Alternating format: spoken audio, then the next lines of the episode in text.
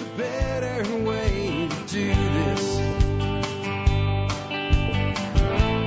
Let me show you a better way.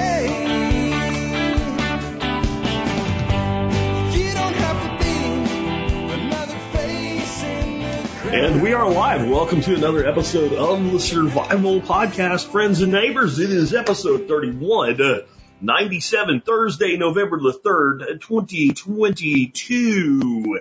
And we've got, we're going to have kind of a fun one today. I want to come out of the gate with telling you, uh, tomorrow obviously will be a Friday expert council Q&A show that ends the week. I always record that on Thursday. Uh, tomorrow, instead of having a day off, I'm going to be doing, uh, six rewinds. So next week will be all rewinds and the Monday after the event so that my voice can recover from what I have to do for that, that half a week part of it, uh, is going to be a rewind as well. Then we'll be back with live streams and stuff like that. So just so you know that's coming.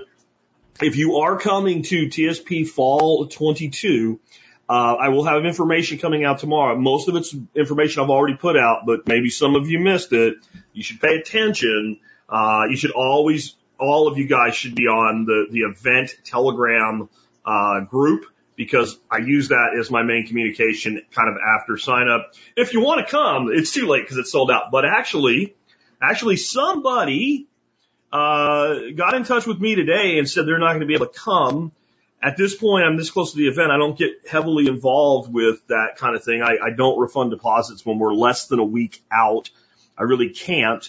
Uh, but if somebody wants to come and can make the time to come and you email me, I will put you in touch with this guy if he hasn't already sold because I said go to the Telegram group. And that's another reason to be in the Telegram group because then you find out if somebody wants to sell a seat for some reason.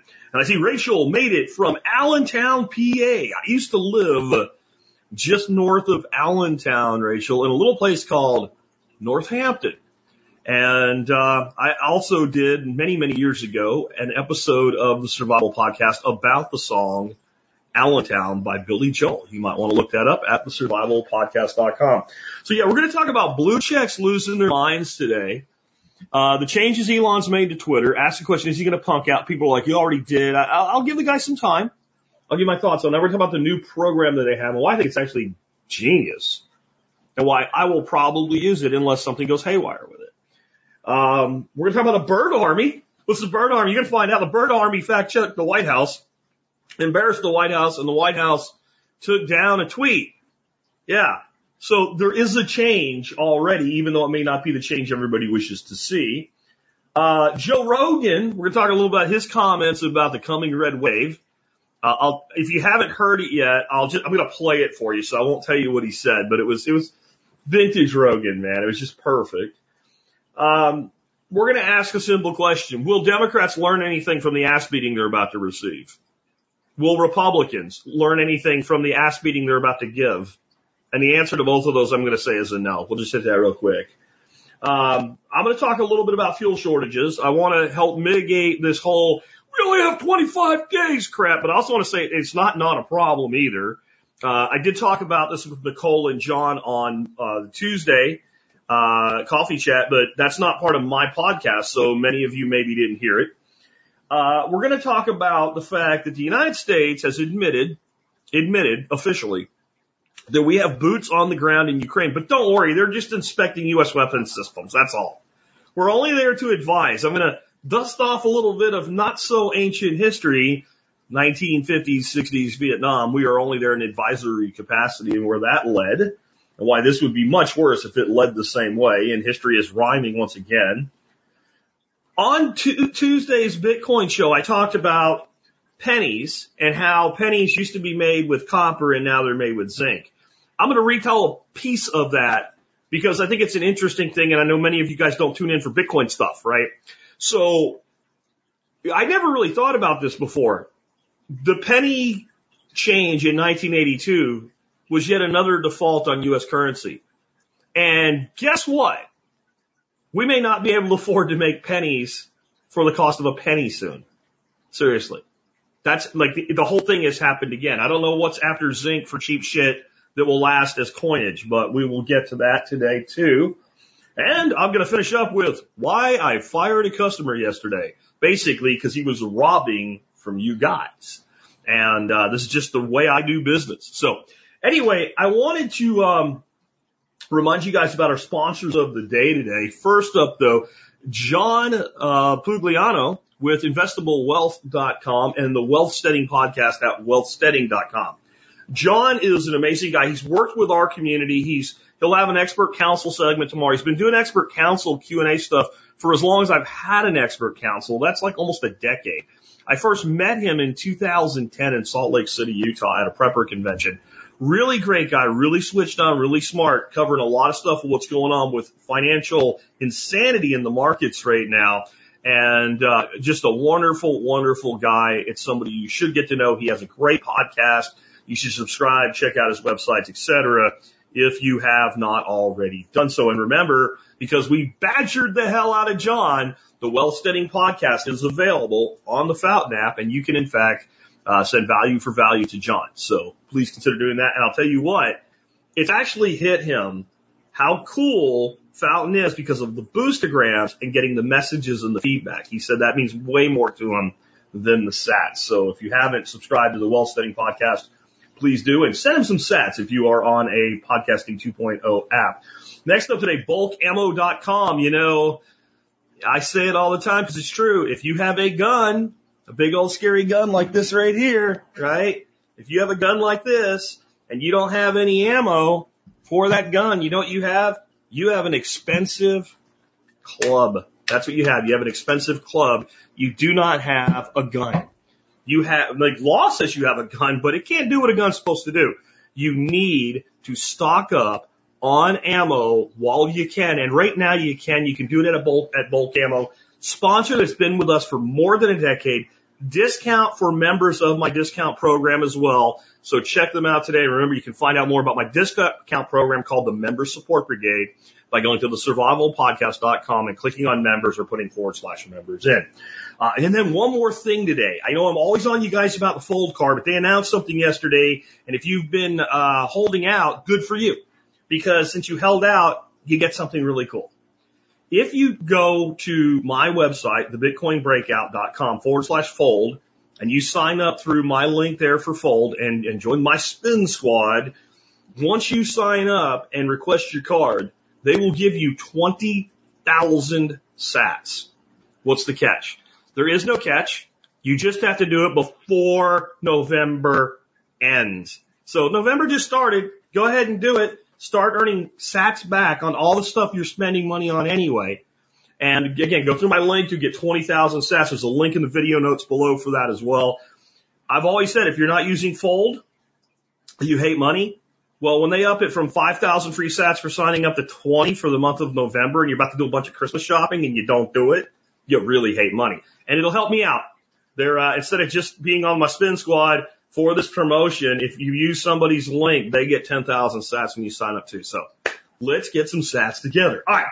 Let's dig into this. So I want to start out with the Twitter meltdown of the blue checks. For those of you that don't know what's been going on, the uh, the new owner of Twitter, Elon Musk, has decided that every human has a right to be verified if they choose to be so, which should not be a surprise because he said this back in the spring when he started talking about doing this. And I, I really didn't understand how much these people that they call the blue checks, especially the liberals among them, have turned toward thinking a blue check is a status symbol. Pardon me, sir, would you have any Grey Poupon? But of course, let me move my blue check out of the way while I hand it to you through a limo window. That's what these people think. I did not know that they really thought they were this important, but apparently they did. And now that Elon is making it available to the pores, there's all kinds of, well, anger and animosity. And, but my favorite one, my favorite one is Elon just absolutely owning AOC. Um, so AOC, being the dim, the dim bulb that she is, said, laughing my ass off at a billionaire earnestly trying to sell people the idea that free speech is actually $8 a month subscription plan. Elon responded to AOC and said, your feedback is appreciated. Now pay $8. Now there's, I, I, I, I wanted to like say, hey, AOC's got this wrong because she has everything wrong. She ever opens her beak about. Um, is it your beak when you're on Twitter? I guess it is. Anyway, uh, but the own there by Elon, I wanted to let that hit first. All right. So this program is not paying $8 for free speech. And this beanhead cannot comprehend this, right? And I actually think in this case, as dumb as she is, she does. She's just coming up with something to mouth about. Stephen King said, if you start charging me eight bucks for my blue check, man, I'm out of here. Dude's worth 500 million bucks. Literally 500 million dollars. Worried about eight bucks. Here's the thing. None of these rich assholes are worried about the eight dollars as far as it cost. No. They're worried that other people have the ability to obtain something that they got that, that, that stroked their freaking ego. And I've noticed something. I don't see a single person that I would classify as right wing, that I would classify as an anarchist, that I would classify as a libertarian who has a blue check already that's upset about this. Not a, I can't find, I looked, I couldn't find one. Um, but yeah, they're, they're, they're having a meltdown about it. But here's the thing. It's because they don't comprehend what the fucking purpose of this thing was in the first place and how it pertains to other people. So being verified is not a status symbol. When you go to your bank and you open up an account and they're like, before we give you a bank account, can you prove that you are who you say that you are? So we're not giving a bank account to somebody that's going to use it for illicit shit. Or you're like, I was verified, right? No. Verification is so that you guys don't get screwed. Because what do I put up in almost every episode that I'm about to put up right now on this screen? We will never contact you for any personal information or private chat, etc. in the video comments. Just because you see my logo does not mean that it's me. So I also saw a financial advisor and I found this to be really enlightening because he did at least get right the purpose of the verification. He said this was very valuable. This was very valuable to my clients because it prevented them from being defrauded by others who could pretend to be me. But I will have to pass on paying you $8. And I said, you know what? If I was your client and you just basically said, I'm not worth an investment of $8 a month, I would have to pass on you. Because I'm going to do this program for a variety of reasons. But the primary reason is on almost a daily basis, be it Twitter, be it Instagram, be it YouTube, I hear from somebody in my audience saying there's a person out there pretending to be you trying to get personal information from people. So I'm not the average person. I'm not huge. I'm not big enough apparently to earn my blue check the way that they earn their blue check. I saw some, some guy bitching today about how he earned his blue check. He literally has no purpose in life other than his dad was a professional athlete but he earned it by being born to a professional athlete. Like shit like that, right? So I, I guess that even though when I looked at the requirements to get verified, and they were things like a Google Trends report that shows that people are looking for your name on an ongoing regular basis, uh, articles written about you in the public space that are from actual legitimate news sources, etc. Like I have all of it. I sent it all in like three times. I've never heard back. So I'm not important enough. Well, that's what they think. And I don't care what they think. I care about you my audience, and I would like you to know on any social media platform, whatever means are available, if it's reasonable in cost and what I need to do to have a thing that officially says I am who I says I am, I will do it so that when you see that, you know that you're talking to me. Right? That's the purpose of this in the first place. And that's always been what it was supposed to be. But what happened is over time, since they controlled who was important enough to get it, they turned it into a status symbol in their own freaking mind. Now, this is why I think it's a brilliant program. I'm about to show you something, and this also speaks to the blue checks lack of connection to reality. So some of them were also smart enough to do a little bit of mathematics. So after they complained that you would have access to this thing that they earned, they went out and figured out, well, how many people got a blue check on, on Twitter? Turns out it's about 400,000. Now, Elon has said the purpose of this is to, to loosen Twitter's dependence on advertisers so that they're not completely beholden to advertisers. So when half the advertisers want to leave, they go goodbye. And if you ever want access to our people again, you're welcome back. And so what they did is they multiplied 400,000 times eight bucks and they looked at Twitter's multi-billion dollar ad revenue and said, yeah, that's not going to cut it. Hey, you mental midgets, do you really think that what Elon Musk is looking for is eight bucks from 400,000 assholes who already have their little status symbol? Who's already said that if you are a legitimate public figure, you'll have a separate kind of badge or something for that since you need that to stroke your freaking ego, you know? What do you guys always say about us when we want guns, right? Oh, your dick must be small. I don't know, dude. If you're really triggered over a blue check, you must tiny. All right? Teeny tiny. Right? Anyway, let's not go to their level. I just, eight bucks times how many? So I thought this was interesting. I did a poll. Now my audience is admittedly less of a bunch of entitled little bitchy bastards than the average group of people off the street in America. They're a lot more value for value oriented. They're a lot better read. They're a lot better informed than the average idiot off the street. So I'm sure my numbers are a little bit skewed. But here's what I said. I said if Elon Musk offers verification, other perks, etc., like priority reply, which means your replies will be more likely to be seen, for eight bucks a month, and that can be used to help you filter bots, etc., what best describes your opinion? I will pay for it. I like it, but I won't pay for it. It should stay as it is. I'm moving to Canada, which basically means I'm claiming I'm leaving. 4% of people said they're moving to Canada, and I think it's because they just didn't care and they thought it was funny. Uh, most of them anyway. It should stay as it is. I'll take that as, as, as a real number. 3.6%. Call it four. I like it, but I won't pay for it. I think that's the most important number.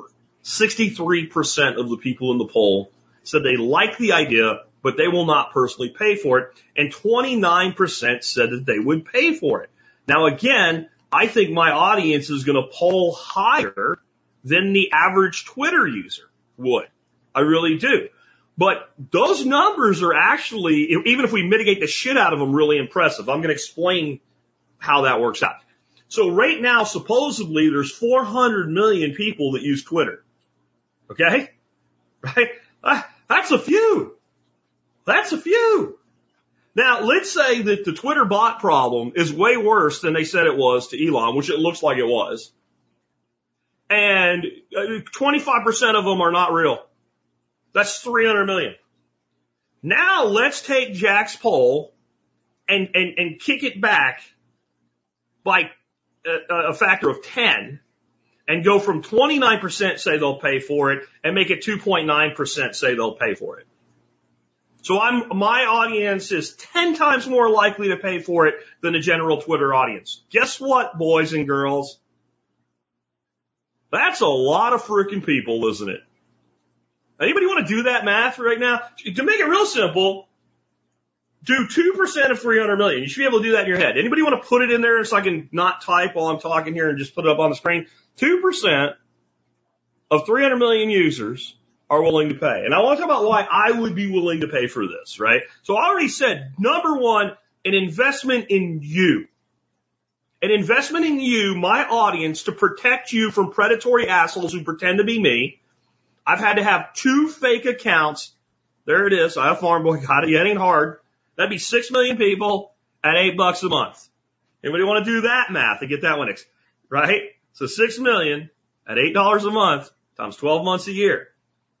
And when you hear what I'm about to say, you, you're going to understand why that that number might end up being a hell of a lot bigger, right? So, one, I want to protect you guys. I want to protect you guys.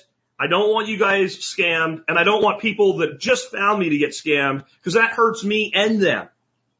So that's that's so number one, eight dollars a month of insurance to protect my audience that happens to follow me on Twitter, because there's almost 20,000 people that follow me there, is worth it to me. I don't care that Twitter thinks maybe I need 175,000 followers to rate a blue check. You're worth it. But what else am I looking at? I think you're going to have two types of people that do this. You're going to have people like me that are influencers. Okay? You have people like me that are influencers uh, that are brands, that are businesses, right? And what is the first question you guys think I ask myself when I look at funding in my business that I'm going to spend out of my business, what you, as a capitalist, an anarcho-capitalist, what is the first question I ask? Is this a good investment? So I've already said it's enough of an investment to be an insurance plan to prevent one of my people from getting hurt because that can damage me more than eight bucks a freaking month. One of my people getting hurt. I could lose that person who was a super fan because they're just mad about it. And that person might have spent, you know, a, a, a couple, couple, three days of salary with me for 30 years if I hadn't lost them. So that alone is worth it. But if I didn't think that my ROI by using Twitter as a marketing platform netted me more than $8 the way it is now, do you think I would spend one second there? Do you think I'm there because I like it? Or do you think as a business person, as a brand, as an influencer, as a podcaster, I'm like, I'm growing my business by being engaged. I'm there more than I ever have been since I started doing Bitcoin breakout because it's where all the Bitcoin discussion is. And I've been able to book guests like Guy Swan. I've been able to book guests like Texas Slim. I've been able to book guests like Adam Curry. I've been able to book guests like Natalie Brunell by using Twitter. So what's that worth to me? So if you make it so I have a better ability to connect with people on Twitter, like if I can bypass the shit ton of crap that they get all the time from people they just don't have time to respond to because I'm at least legitimate in their eyes of I'm pay to play. Do you think that's worth eight bucks to me? And if I get priority reply, meaning that my responses will be seen more by people I'm trying to connect with, do you think that I see that as worth $8 a month? See, I think most of the people, most of the people who, who spend money for Twitter are going to be brands, influencers, and companies. And honestly, I think if you're putting any effort into Twitter campaigns, and by government officials, all that shit too, right? Anybody who's seeking an ROI, it will be almost, you'll have to be dumb based on the preliminaries of what Elon says you're going to get for it to not do it. And this is why they're, they're so angry. Because they, in their hearts, they know this. And what they had, they thought was really important, and it's not. It's not. And uh, Hunter says it's seven dollars a month for an echo chamber algorithm. No, it's not, dude. You, I can tell you're not on Twitter, right? And if you have an echo chamber on Twitter, you're not following the right people and interacting with the right people. So I think that just from a straight ROI standpoint, as a business person, I would do that. I don't have to like Elon because we're about to get to my thoughts on Elon so far in a second. All I have to do is say, Hey, I reach my people. I protect my people and I get more business from this. Is that worth $8 in the expense column for marketing? That by the way, I'm going to deduct from my taxes every year. Yes. And, and that's, then there's going to be other people that just like Twitter and they want it to do well. And so they'll say, screw it, eight bucks a month. You know, right now I have Twitter Blue anyway. It's three bucks a month and it just gives me some extra little things that I can do like edit so I don't have to delete tweets and shit like that. I'm willing to pay for that. It's only five bucks more. So that's, that's how, that's how I think most, you're going to get those two groups. And I think the number that we came up with, six million, is low. I think it's very low. I, I would just, it would be interesting to know how many brands are there on Twitter?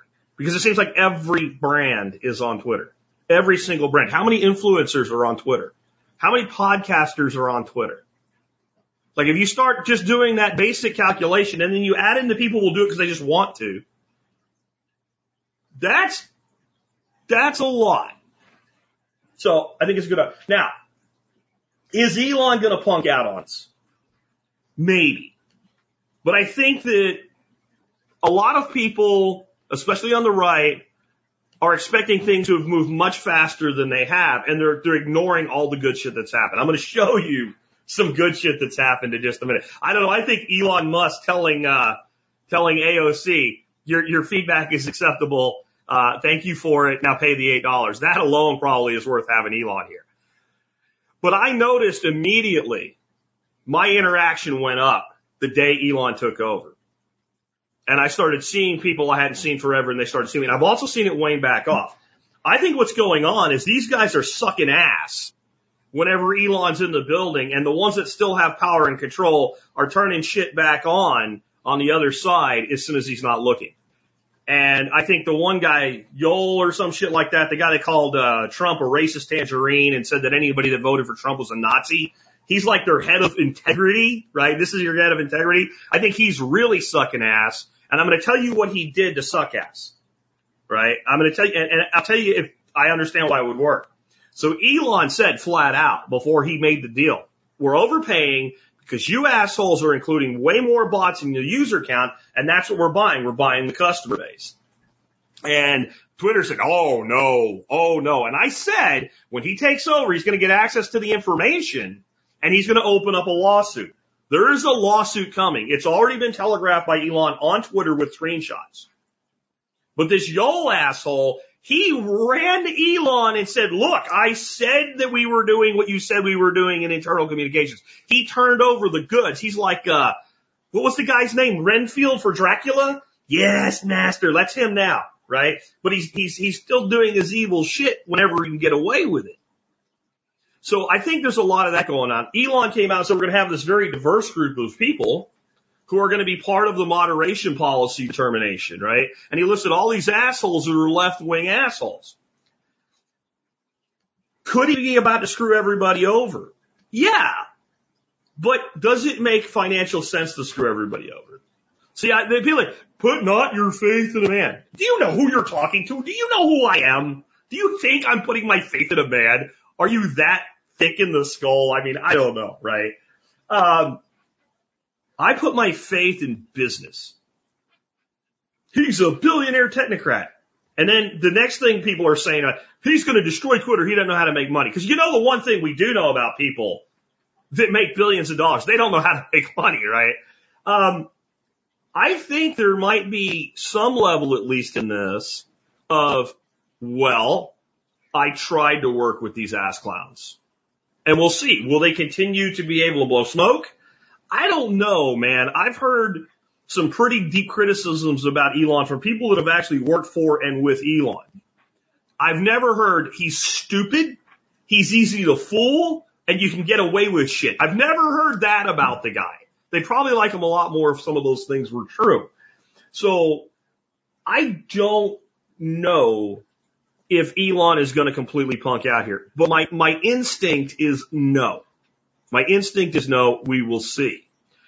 And this is an example of why I'm willing to give the man some time and some breathing room to change a company that's a multi-billion dollar company that he just went through all the shit uh, to raise the funds to buy. This is a tweet that the White House put out last week. And let me read it for you because it's a doozy. Seniors are getting the biggest increase in their social security checks in 10 years through President Biden's leadership. So Biden gave you seniors the biggest increase in your social security ever. And then you see this little thing on it?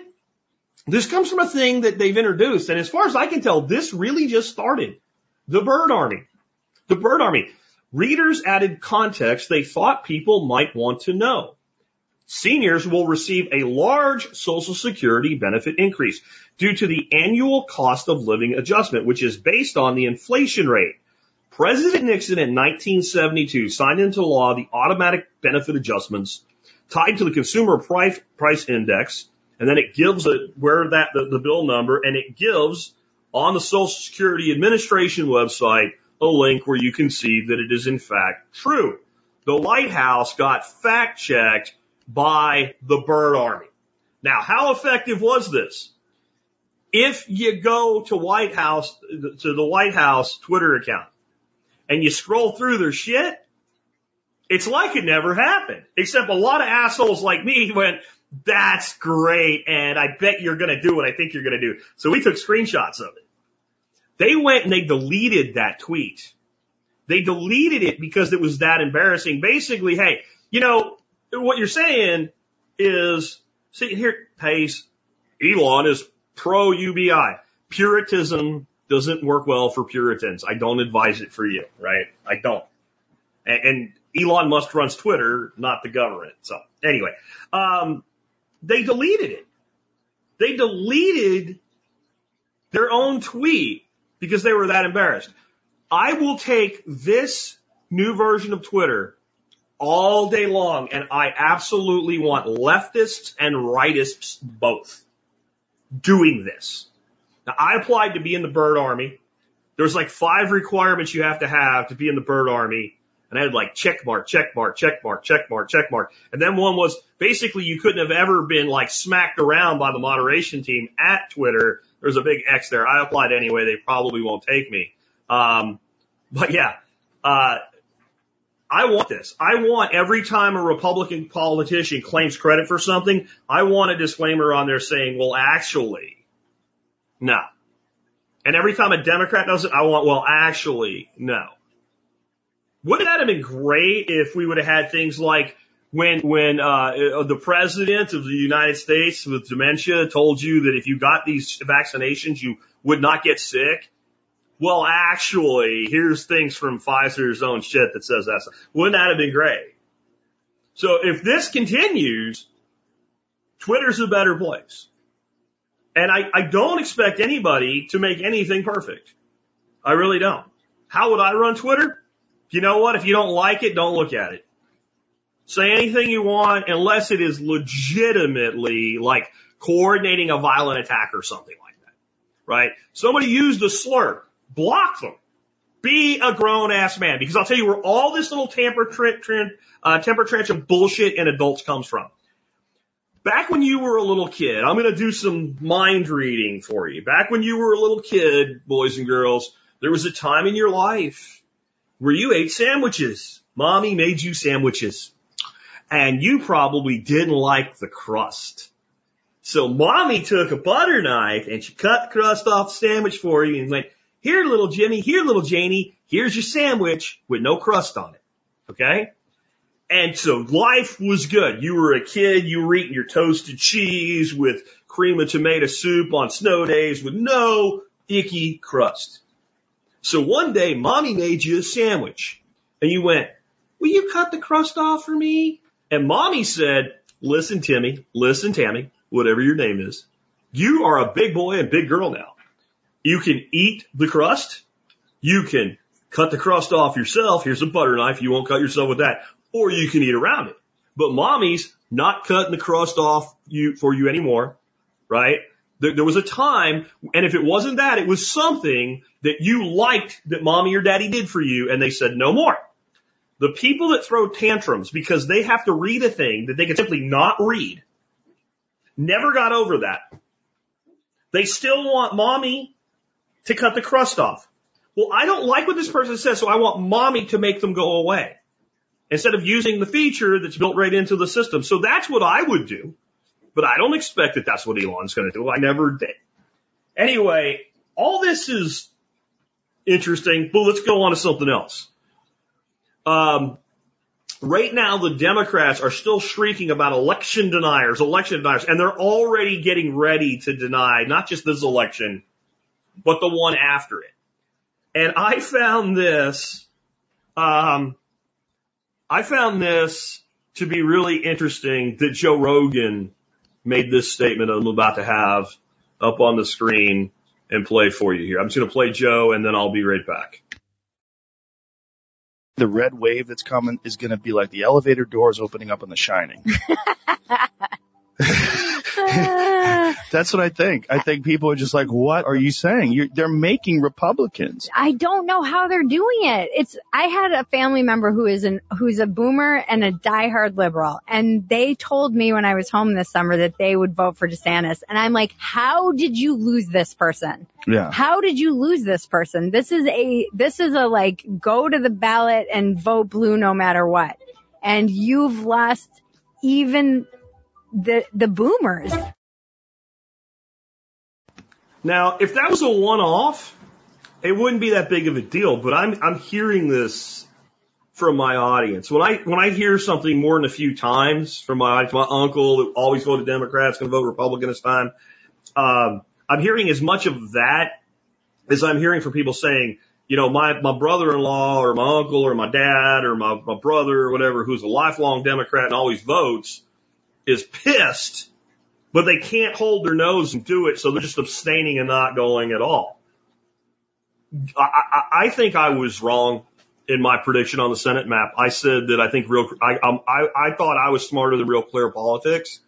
And I said I didn't think Nevada would go. So I added 53 for the Republicans and real clear politics had 54. I think it's going to be 54 or more. I think there's a real potential for some real upset surprises. I think you might even see like one of the Senate seats that's up in the Northwest. Like I think there's an Oregon seat and a Washington seat that are close. One of those could go. And I don't think that my life's going to get better. Don't think I've changed my, my opinion on all this. But I do think that there is the thing about voting that it does for us who understand that the system is completely manipulated and controlled by the oligarchs. It shows us the mood of the country better than anything else. That's the most valuable thing it does as far as feedback for us.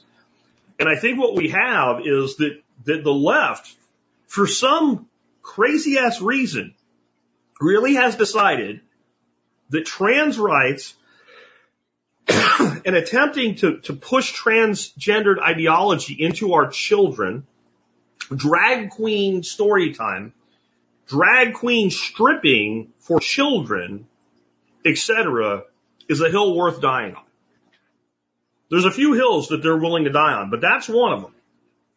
That's one of them. Um, I think the overall wokeism is a hill that they're willing to die on, not just the trans stuff.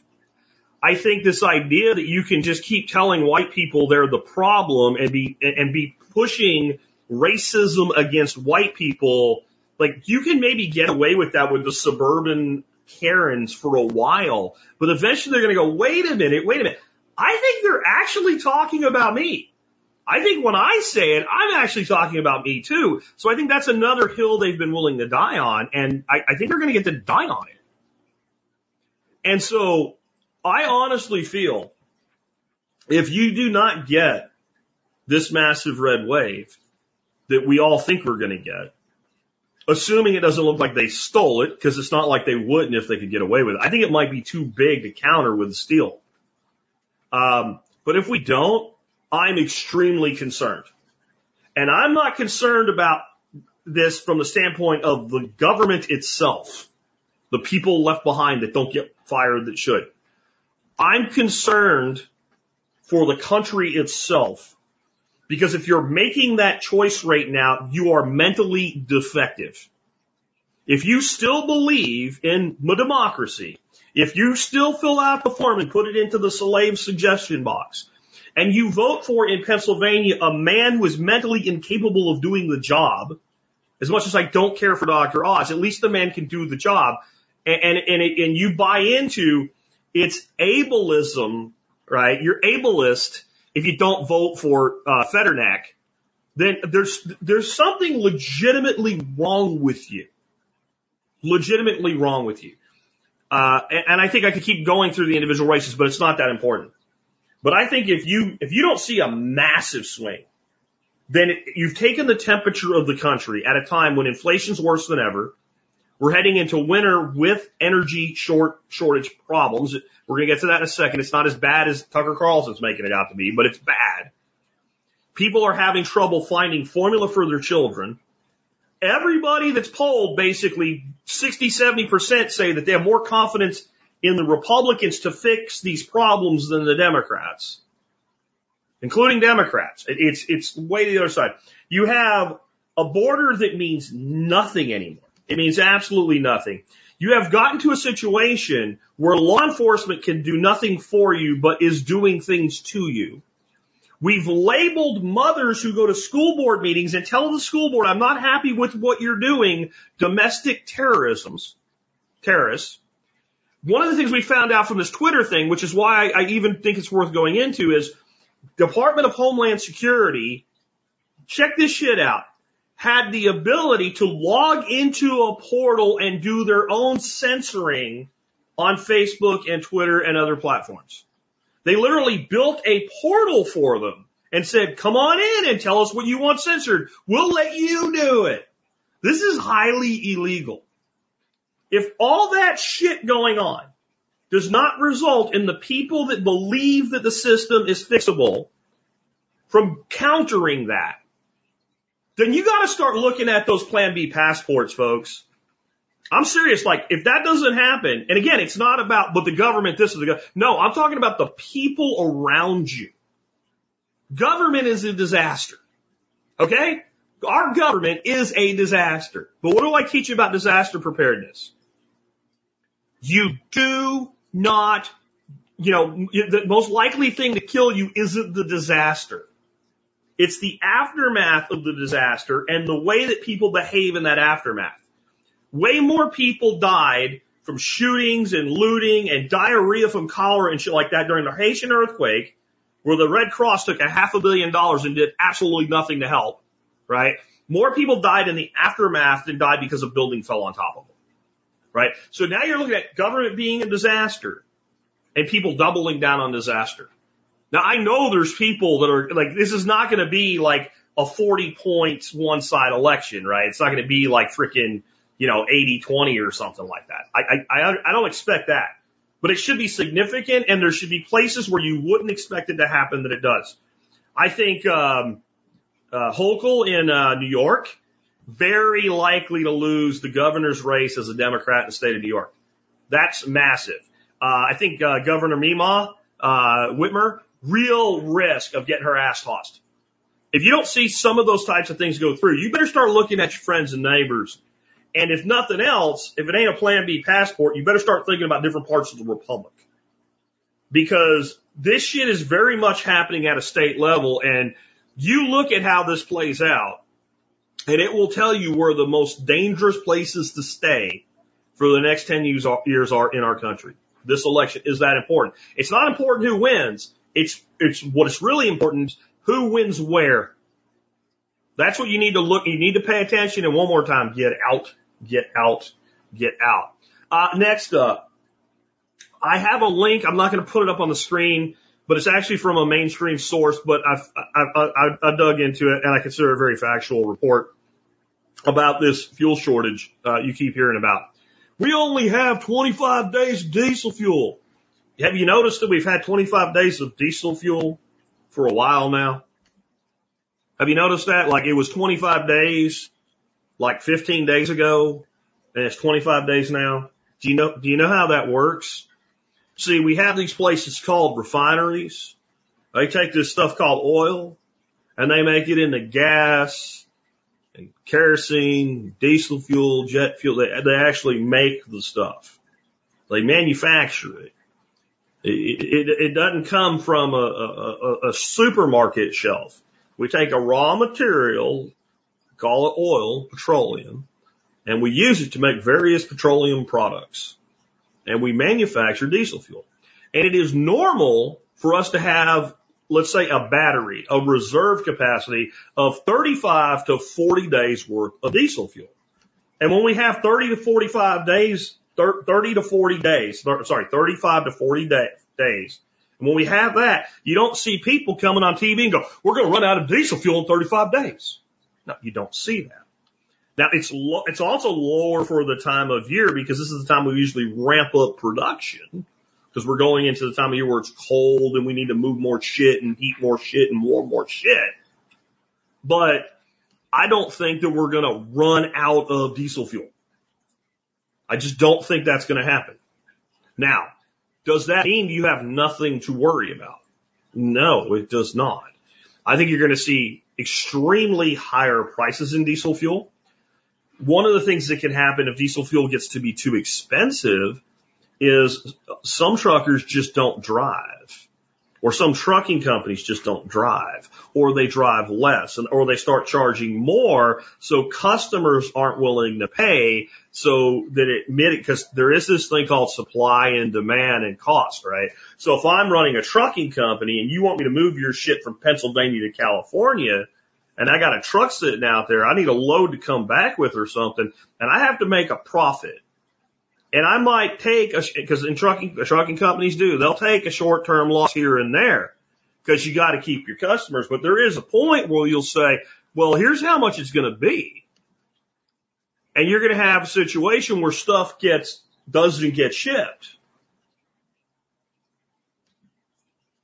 And there's no, this is the bigger problem. There's no plan to fix this right now. the, the president of the United States is, he can say, I'm not for stopping the fossil fuels, but he's on tape saying it how many times? We're going to end fossil fuels? I saw another video of him saying that. Maybe he doesn't remember saying it, right? Just like Fetterneck, I've, I've always been for fracking. I've always been, well, you said you weren't here and you weren't here and you weren't here and you were, well, uh, right? But I'm for fracking, right? Like, can't complete the sentence, right? This is part of the plan. And the problem with it is you can't go, I don't care what you think fossil fuels are as far as how bad they are. You can't take the thing that humankind depends on for everything and get rid of it until you have something at least as good of it as it to replace it with. And we don't. There's tons of solutions here, but not, it doesn't matter what they are because none of them are in play. We should be building right now next generation thorium based nuclear plants.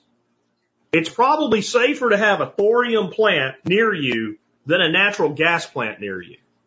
But it's nuclear. You don't understand how it works and they don't want you to. You know, Dead, Dead Rider says, what, when wasn't the last refinery built in 73? I think it's 78, but you're right. We haven't built a new refinery, but we've expanded and, and what have you, the ones that we have. They definitely can refine more oil than they could in the 70s. There's, there's no doubt about that. We are right now refining a million barrels a day less than we were in 2019 at the same time because of some problems, a various group of problems. That may self-correct. It's still a problem. But if you want to get rid of all these nasty fossil fuels for whatever reasons, because you, if you want me to defend coal as a source of energy, all I can defend it is, is what we got right now, but it's a dirty, dirty, dirty, dirty fuel. And it's why it's good that we've started to put so much energy production in using natural gas. It, natural gas ain't perfect, but it's, in my opinion, in the total picture, it's a hundred times better than coal. It's a hundred times better than coal. But why are we, you know, right here, uh, 97 Irish Flyer says thorium salt is the future. Yeah. So why are we denying that? Because we don't want a solution. Because what, what makes government perpetuate itself? Problems. You have to start looking at the state as a biological organism and realize that anytime the state would actually shrink in its role in your life, it's, it's dying. Right? And now let me think of it as an organism. Think of it as like a, a, a herd, right? Or a flock. And so when it shrinks, what that means is part, you know, members of it are dying. Do you want to die? Neither does the state. So if the state brings you an actual solution, their role in your life goes down. So they start to die. They don't like that. Every organism or group of organisms attempts to prolong its existence and its life. We're all, what do I say about survivalism? I won't give up the word survivalist because we're all survivalists, as in we're all individuals who specialize in the ability to survive. Because that's what it means. Survival, get, wake up tomorrow alive is ist, one who specializes in. If you don't specialize in survival, you're going to be dead pretty quick. You can get run over by a car because you didn't look both ways before you cross the street. Um, moving on, more news that sucks. Also have a link for this. Our government, Pentagon, so they would be the people who would know, has confirmed there are U.S. military troops on the ground inside the borders of Ukraine. Now, you don't have to worry though. See, there's U.S. weapon systems that we sent to Ukrainians. They're just there to inspect them and make sure that the Ukrainians know what to do with them. That's all. Who here's old enough to remember Vietnam? See, I, I read about it. I heard about it. I had uncles and a father that were in the war. So I know this story, but I, I bet we have some people here even older than me that lived through the period. Maybe you were young, but you were old enough to pay attention to what was going on. And what did we say at the beginning of the Vietnam War and America's involvement? We are only there as advisors. And by the time we found out we were there as advisors, we were actually already engaging on some level in combat. And then we found out about the first American to die there and we acted outraged by it and led a nation into war from it and from a fake thing called the Gulf of Tonkin incident where our ships fought with absolutely nothing for a couple hours. And we said that they attacked us. The next thing you know, we're embroiled in a conflict that lasts for over a decade. And uh, it was 52,000 or 64, 50 something thousand men. Their name are on that wall in Washington DC that never came off. But here's the thing. When we got involved with that, Uh, the people on the other side of a conflict was a nation called North Vietnam. They didn't really have any ability to do anything to the homeland. That's another reason we probably shouldn't have been involved with it. This time we're dicking around where the other party in the conflict is a freaking nuclear power. Maybe this is a bad idea. And this is another reason, even though I don't think that the Republicans will do anything to stop this, that I'm, I, I would be deeply concerned if the public didn't turn to the Republicans because if you're not going to make a switch now, when are you? You've got your food costs you twice what it used to. Your gas costs you twice what it used to. You have to make a decision between do you heat your house or do you eat this week? And the damn country is headed headwind into a potential nuclear war. And you're like, I think we're doing great. I think we're doing great. Because at least maybe, possibly, if you believe in the system, there's a chance that we'll pull back a little bit from this nonsense. I, I am blown away at how ignorant the average person in this country is today. In some ways, I'm blown away uh, by it, but the other side of it is I'm not because I know that the way people gained the base knowledge that they have is through our educational system. And I know that the actual education that actually taught people the context of history has been whittled away over time. And I, I would just put it to you this way. If you, if you're spending a lot of time in the school system now talking to kids about their gender and not misgendering other people and telling them how bad white people are, uh, and explaining that every single thing wrong in the world is because of taking the indigenous people's lands and nothing good whatsoever came from colonialism. It's all bad. A hundred percent. Not, cause I learned there was some bad shit, right? And I learned there was some good shit and we had to look at history through that lens of the good and the bad. But if, if you're doing the types of things that they're doing now, if you're taking, if you're taking time to teach kids how to use 109 steps to solve a basic math problem that can be solved in three. How much time are you taking to actually teach children what really happened in our history? Or at least our best, our closest guess to what happened in history. Because I think history is written by the winners. And Michael Floyd says it was 58,000 lost in Vietnam. I think it's a little bit more than that, 58,000 and, and a few more. That's what it led to last time. This could be much worse. Way worse. And for what gain? I've had every time I talk about this, I get people in the comments later on in the video, you're wrong about Ukraine. And I'll say, what am I wrong about? Am I wrong about there's no significant United States interest worth risking a nuclear war? Am I wrong about the fact that the guy that runs the Ukraine banned opposition parties and then claims to be a democracy? Am I wrong about the fact that the majority of the money that we're spending that goes over there doesn't actually do the thing that it's supposed to do? Am I wrong about the fact that we have people starving in America while we send tens of billions of dollars to Ukraine to provoke another nuclear? Wh- which particular part of this am I wrong about? And they never even try to answer that. It's almost like they don't want to. So I'm, I'm, I'm deeply concerned about this for a variety of reasons.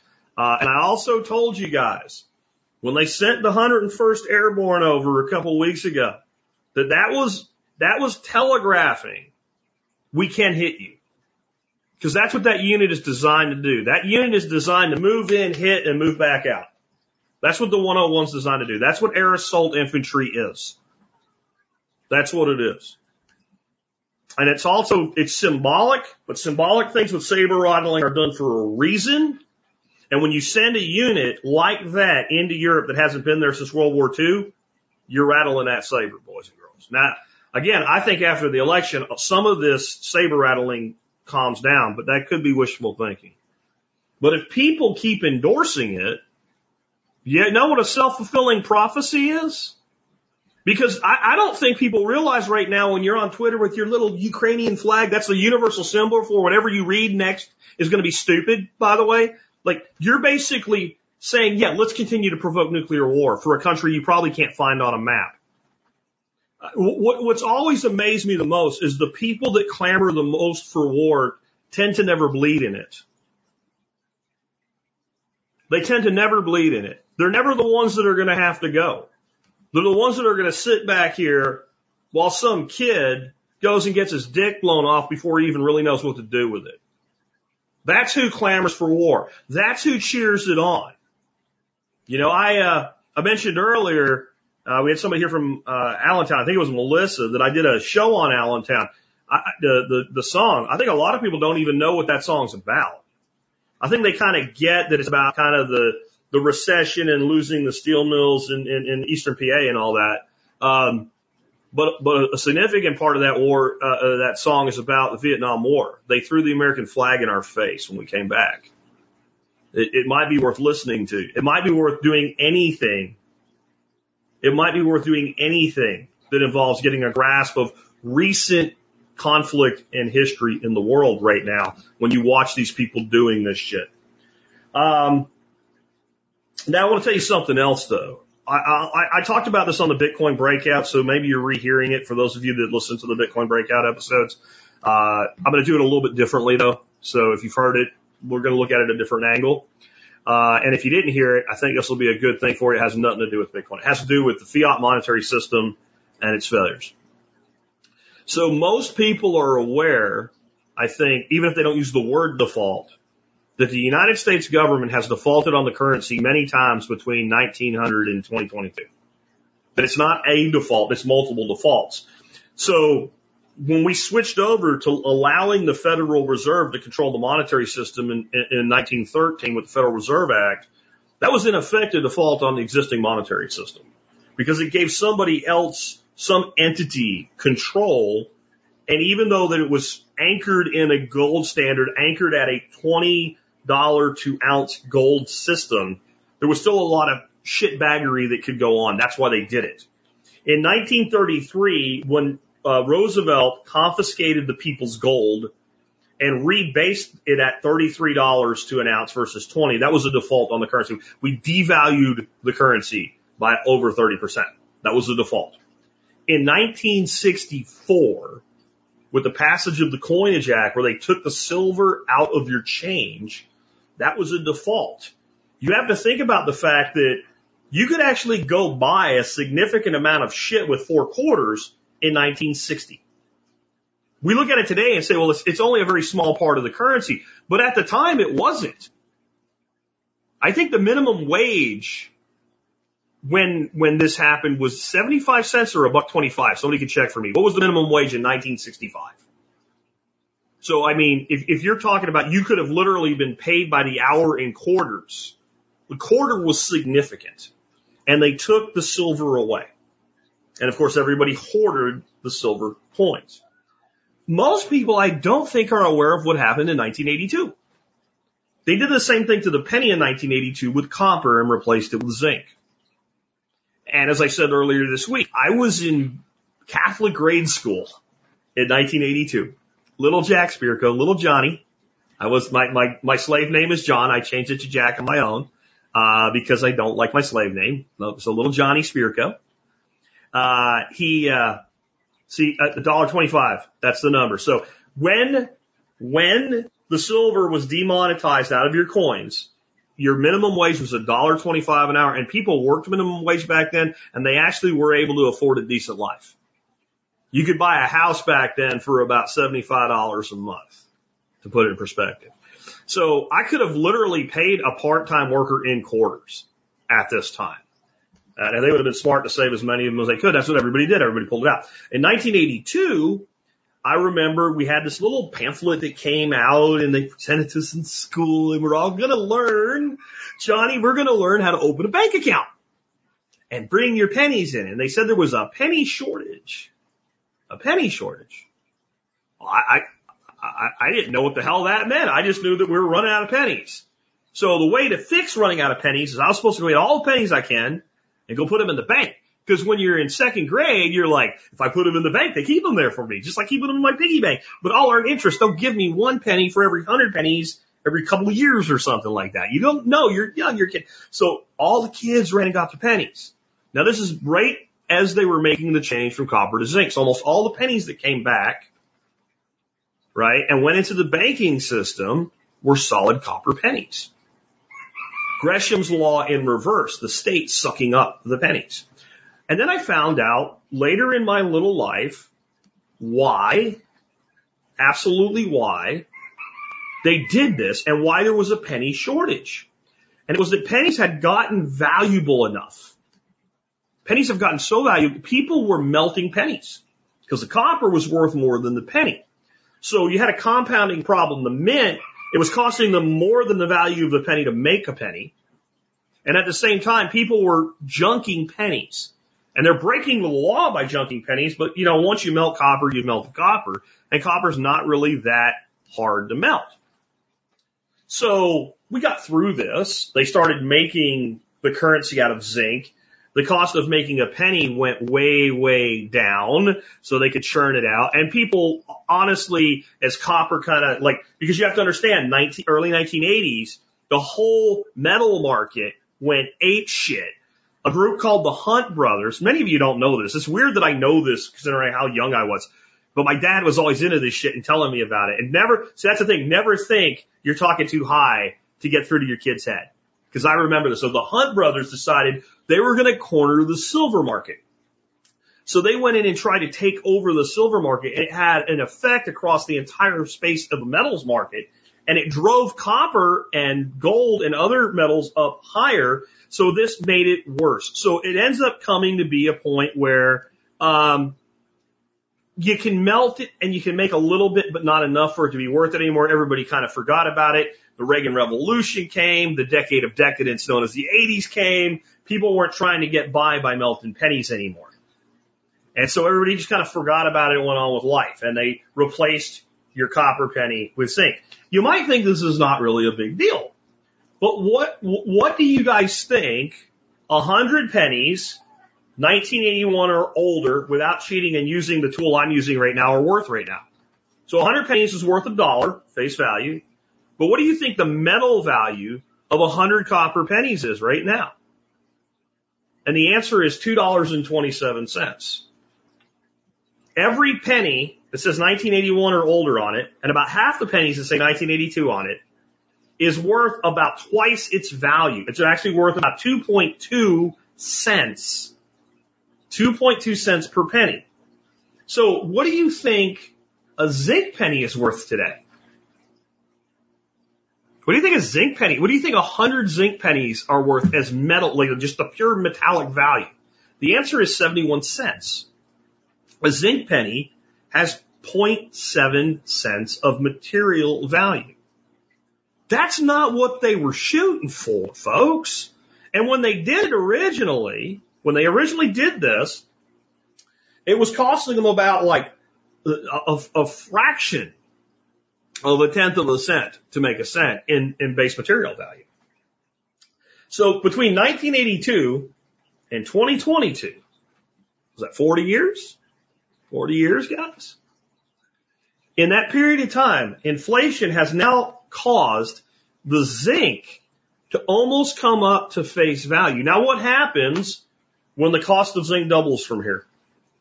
You're back to where we were in 1982 with the cost of production. Now, I think what they'll do is they're going to go to digital anyway, coinage will be gone, but I, I think that it's important maybe to look at this and understand that in 1982, the United States defaulted off the copper standard in the US cent.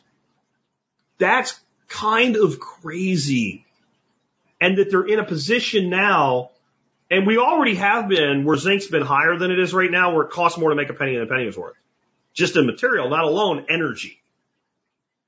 And so what this tells you is the tail of fiat currency. Fiat currency will always eventually go to zero and have to be restarted. Some new system. And that's what defaults are. When they go to when they defaulted on the copper in your penny, we kind of knew the end was near if we were paying attention. And Ghoulie, I just want to say thank you for the $10 super chat. I really appreciate that. Uh, that's something that anybody that's watching on YouTube can do. And of course, you can also, uh, you can send me value for value on the Fountain Network and what have you as well. So please consider doing that. So we defaulted on copper in 1982, silver in 1964, gold multiple times, 71 and 33, and in a way, 1913. I just wonder what kind of country we would have if that was standard education for children instead of the bullshit that the government just makes more money so there's no reason you can't have all of the money and all of the things. We live in a world, we live in a world where we, we have failed to learn the most fundamental lesson of economics. You can have abundant everything if you have scarce money. You have abundant anything if you have scarce money because if money is, is, is divisible like it needs to be, letter, tinier pieces of money will buy more and more stuff. But if you have abundant money, then it is spent recklessly with abandon. You get your decade of decadence, YOLO, the 80s and the 90s, right? In the roaring 2020s, because that's what we're heading for right? Yeah, I know you think it's going to be bad. It is, but it's still going to be the roaring 2020s.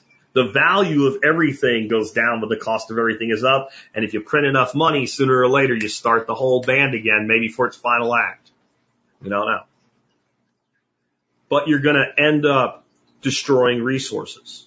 You're going to end up destroying resources. Absolutely.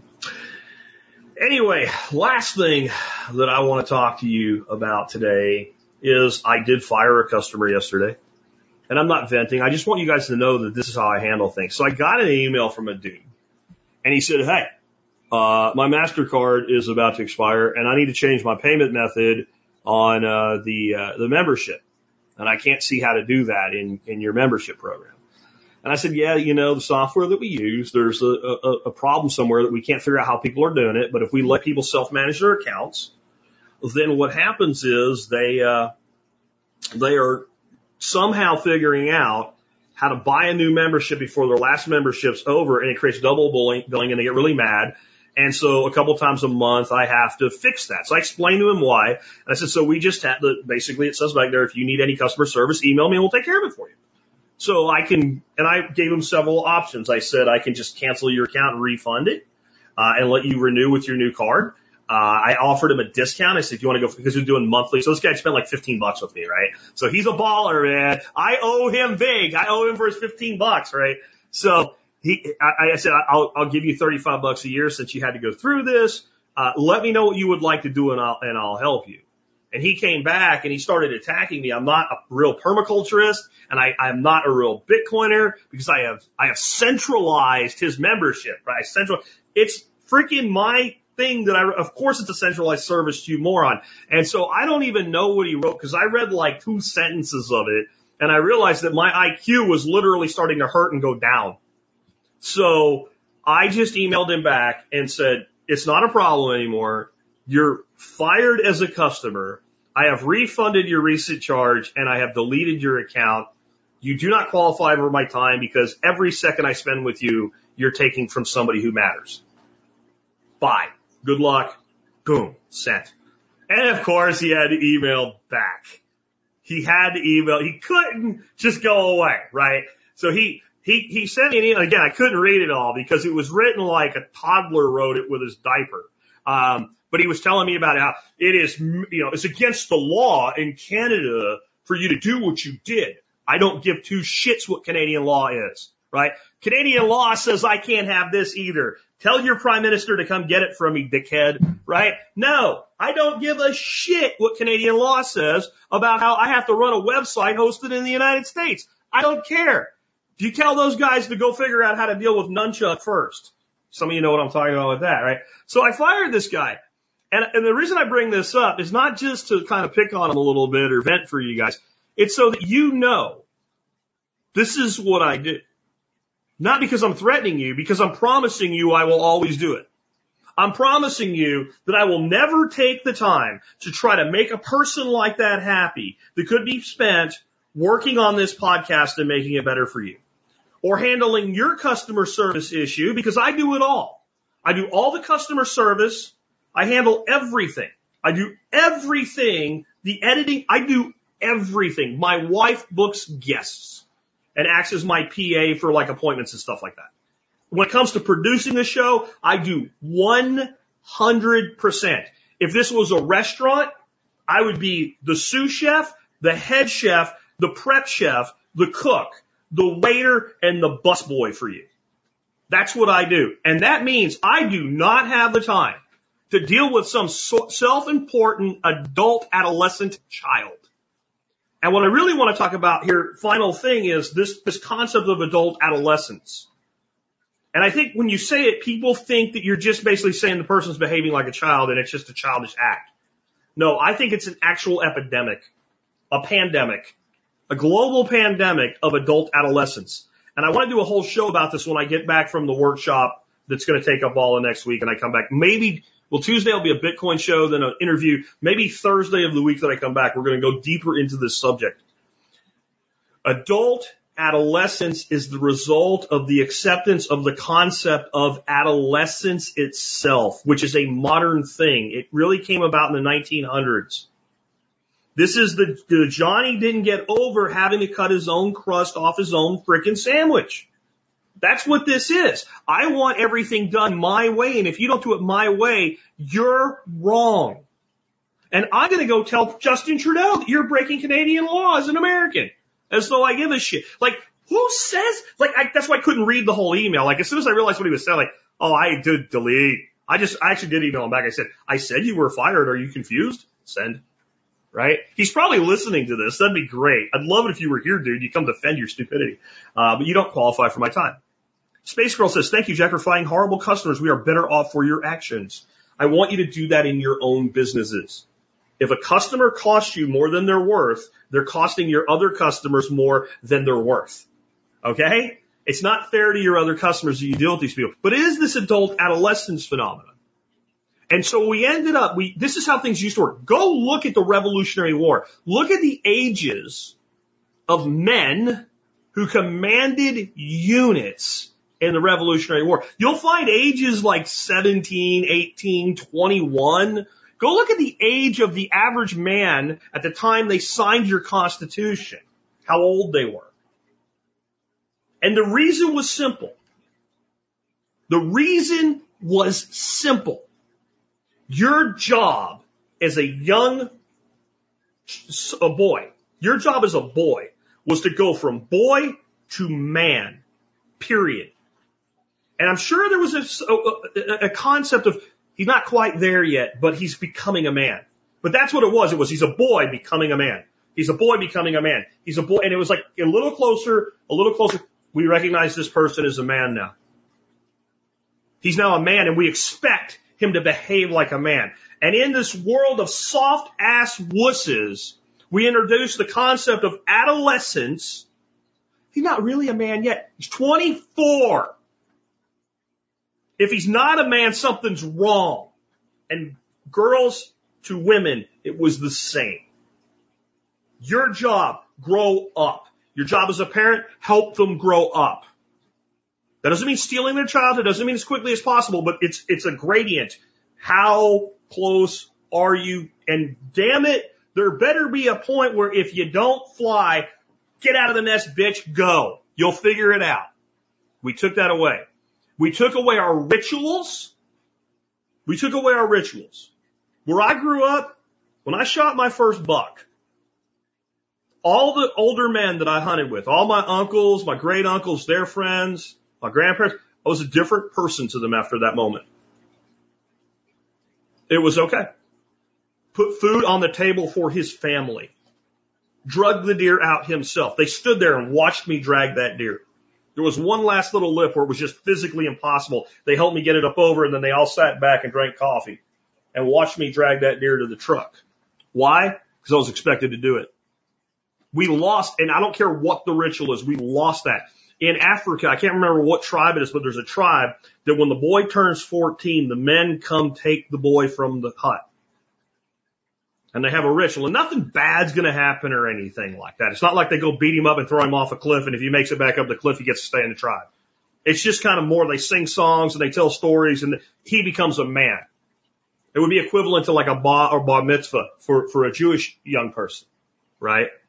But when the men come to take the boy, the mother is afraid for the boy and doesn't want him to go because she knows he's coming back. Changed. That's a ritual. That matters. They've stolen this from us and they've, they've made multiple generations of boys walking around in man's bodies. And the boy in the man's body is dangerous. It's, it, he has all the strength and the potential to do violence as a man. Being a man isn't about being violent.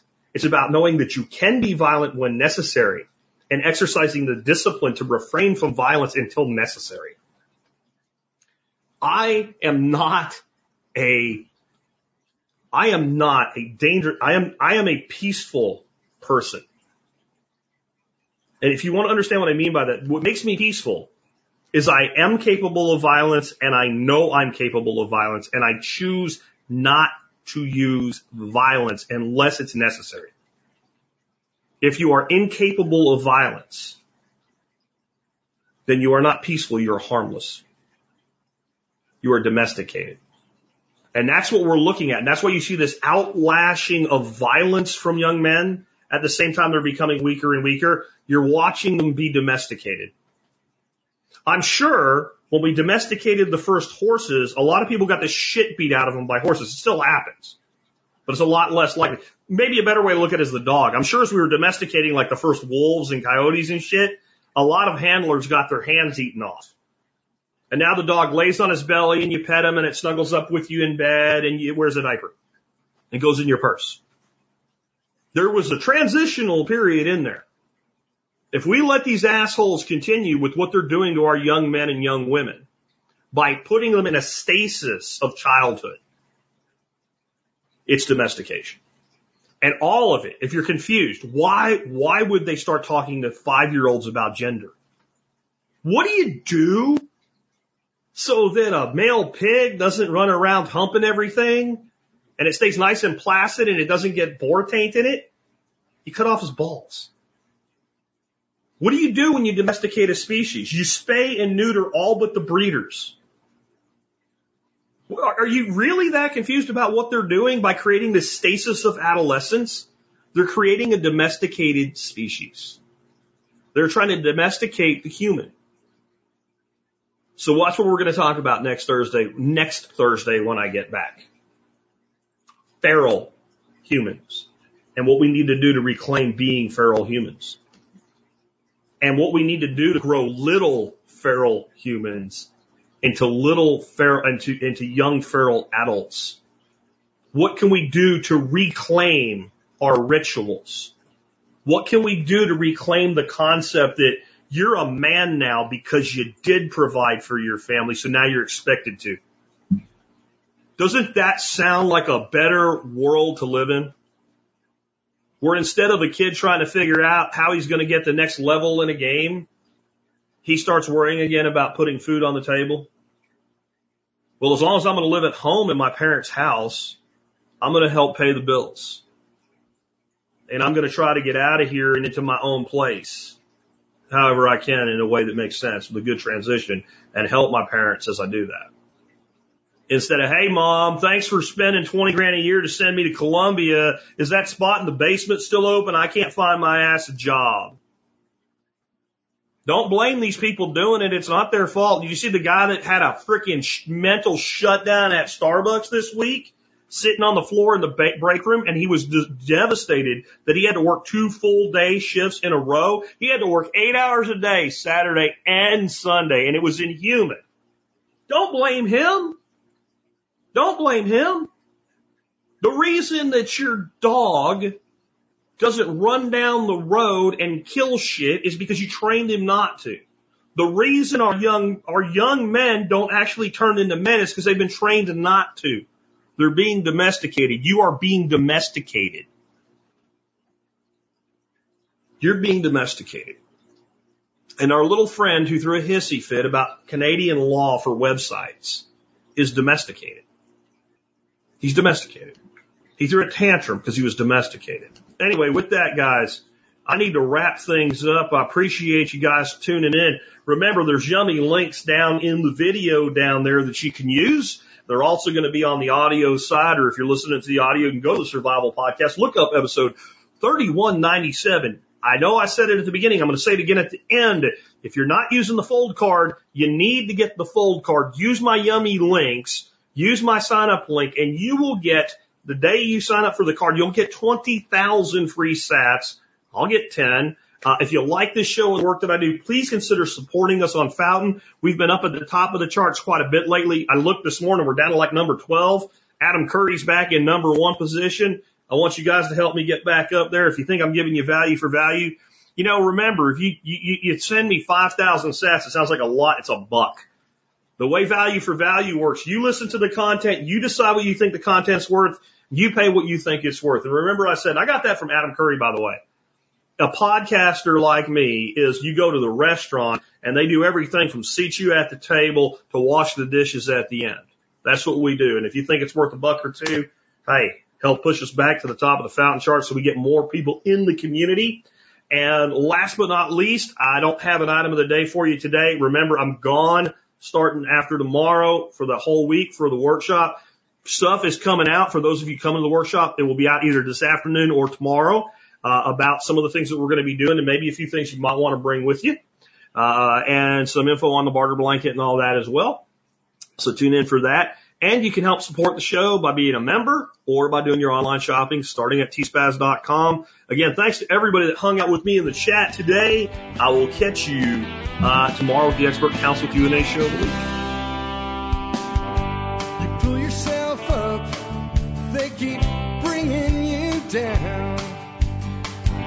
Are they gonna bail you out or just run you around? They said you should have a house the American way. A dollar down, a dollar a month, and you'll never have to pay. There's a better way